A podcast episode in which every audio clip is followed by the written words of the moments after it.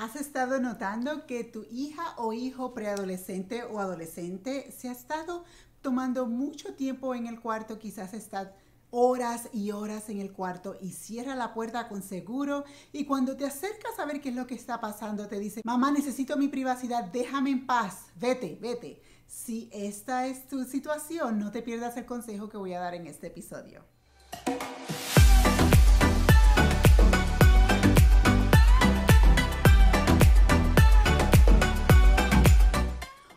Y bienvenida a los trucos de crianza con la doctora Yanina. Como siempre, estoy súper agradecida de que estás viendo este episodio. En este programa comparto ideas, consejos de cómo mantener una, una, relación saludable entre tú y tus hijos preadolescentes y adolescentes y también cubro temas que son relacionados de cómo criar a nuestros hijos preadolescentes y adolescentes. Y en esta lo que quiero hablar es al respecto la idea en que cuando nuestros hijos, especialmente ahora que está el verano y están las vacaciones, tienen la tendencia de encerrarse en el cuarto por horas y horas y cerrar la puerta con seguro y quizás estás preguntando, ¿debería yo de dejar a mi preadolescente y adolescente mantener la puerta cerrada o con seguro puesto? Y quizás estás tratando de figurar, ¿eso es lo correcto? ¿Debería permitir eso en mi hijo o hija? Y una de las cosas que quiero compartir contigo es que los niños cuando pasan de, niñez a preadolescencia y adolescencia están buscando su identidad y también están buscando privacidad, como tener su propia privacidad y estar separados un poco de sus padres. Y esas tendencias son muy normales. Ahora, lo que nosotros queremos hablar en el día de hoy es cuando ellos llevan eso al nivel extremo, el cual se van a sus cuartos, se encierran en sus cuartos por horas y horas y horas y no salen solamente para comer, para usar el baño y quizás porque quieren salir, ¿no? Y es cuando estás tratando de figurar, ¿eso es correcto? ¿Debería yo dejar a mi hijo o hija que esté tomando tantas horas en el cuarto? O no. La verdad es que dependiendo de quién tú le preguntas o le hagas esa pregunta, es probable que escuches diferentes opiniones al respecto o diferentes consejos. Algunos te van a decir que la privacidad de esa manera, que permitas que tus hijos estén en su cuarto con la puerta cerrada, es algo importante para fomentar la independencia y la madurez. Otros te van a decir que nosotros como padres podemos proveer oportunidades de privacidad e independencia a la misma vez que establecemos límites. Y es la última la cual yo te voy a recomendar esta semana. La idea de proveer oportunidades de privacidad e independencia, pero a la misma vez proveer límites. ¿Por qué? Porque la casa es un hogar, no es un hotel. Los, cuando uno va a un hotel, uno va y, y, entra y sale, entra y sale, entra y sale como, como le viene la gana. Pero en los hogares es algo diferente. El hogar tiene una familia, los cuales todos vivimos juntos. No es un hotel. Y como no es un hotel, pienso que no debe ser tratado de esa manera. Yo entiendo que los adolescentes necesitan la oportunidad de tener éxito y de también fallar por sí mismos sin que nosotros los padres estemos vigilando constantemente. Yo lo entiendo. La confianza es importante, pero la confianza se gana.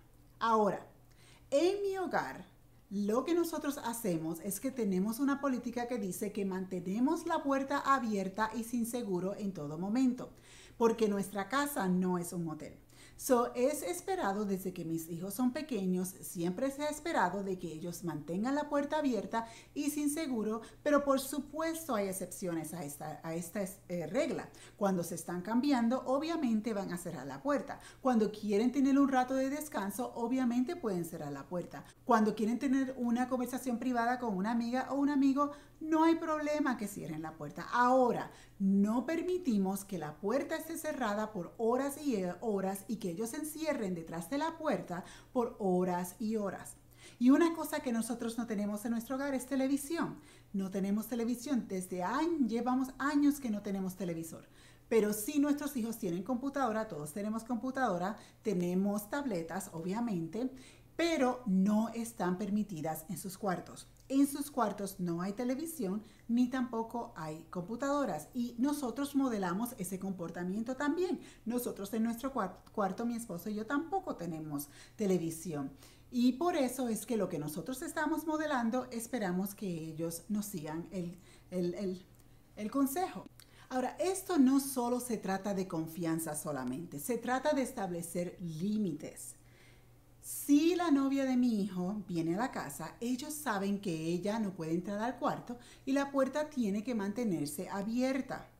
Y eso es algo que cuando ellos empezaron a salir nosotros lo hablamos, le dijimos, ella está muy bienvenida a nuestra casa, pero no puede entrar al cuarto y cerrar la puerta. La puerta siempre se tiene que mantener abierta. De lo mismo vamos a esperar de nuestra hija cuando tenga su noviecito y venga, también ella tiene que mantener la puerta abierta, no puede cerrarla, porque las, es, las, los límites son para ambos de nuestros hijos. La verdad es que somos una familia y la privacidad es muy importante, pero las puertas tienen que permanecerse abiertas y cuando los amigos visitan, ellos pueden compartir en el área de la oficina donde mis hijos tienen su computadora y sus equipos o en la sala familiar. Ellos pueden en cualquier momento compartir en esas áreas y eso no hay ningún problema. Bueno, pues si tu hija o hijo preadolescente o adolescente no da ninguna indicación de haber traicionado tu confianza, esto significa que se han ganado el derecho de tener la confianza entre tú y él, y eso o ella, y eso es muy muy importante, pero también quiero que te asegures a ser consistente con los límites que le das a tus hijos para que no haya confusión.